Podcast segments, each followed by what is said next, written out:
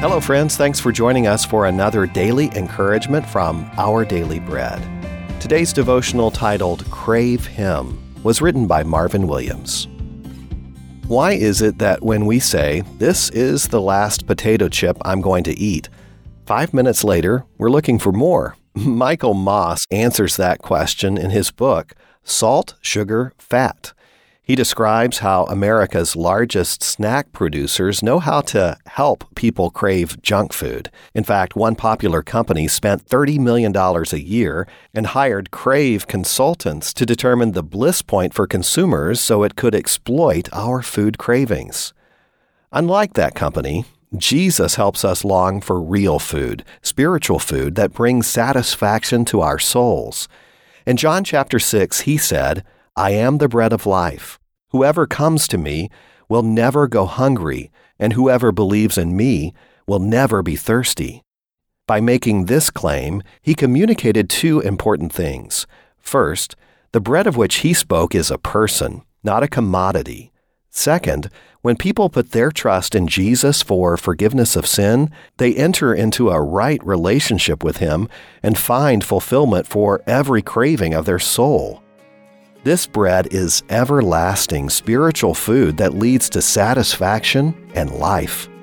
When we place our trust in Jesus, the true bread from heaven, we'll crave Him, and He'll strengthen and transform our lives.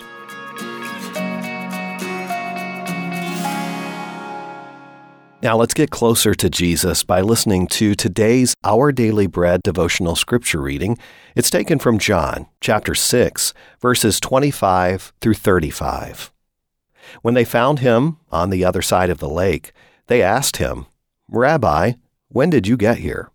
Jesus answered, Very truly I tell you, you are looking for me, not because you saw the signs I performed, but because you ate the loaves and had your fill. Do not work for food that spoils, but for food that endures to eternal life, which the Son of Man will give you. For on him God the Father has placed his seal of approval. Then they asked him, What must we do to do the works God requires? Jesus answered, The work of God is this, to believe in the one he has sent. So they asked him, what sign then will you give that we may see it and believe you? What will you do? Our ancestors ate the manna in the wilderness. As it is written, He gave them bread from heaven to eat. Jesus said to them, Very truly I tell you, it is not Moses who has given you the bread from heaven, but it is my Father who gives you the true bread from heaven. For the bread of God is the bread that comes down from heaven and gives life to the world. Sir, they said, always give us this bread. Then Jesus declared, I am the bread of life. Whoever comes to me will never go hungry, and whoever believes in me will never be thirsty.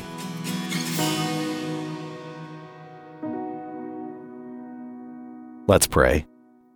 Jesus, bread of life, thank you for fulfilling our every hunger and every need. May we crave you and find all we need in your perfect provision.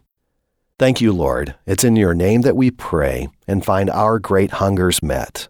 Amen. Thanks for listening. My name is Wes Ward, and today's encouragement was provided by Our Daily Bread Ministries.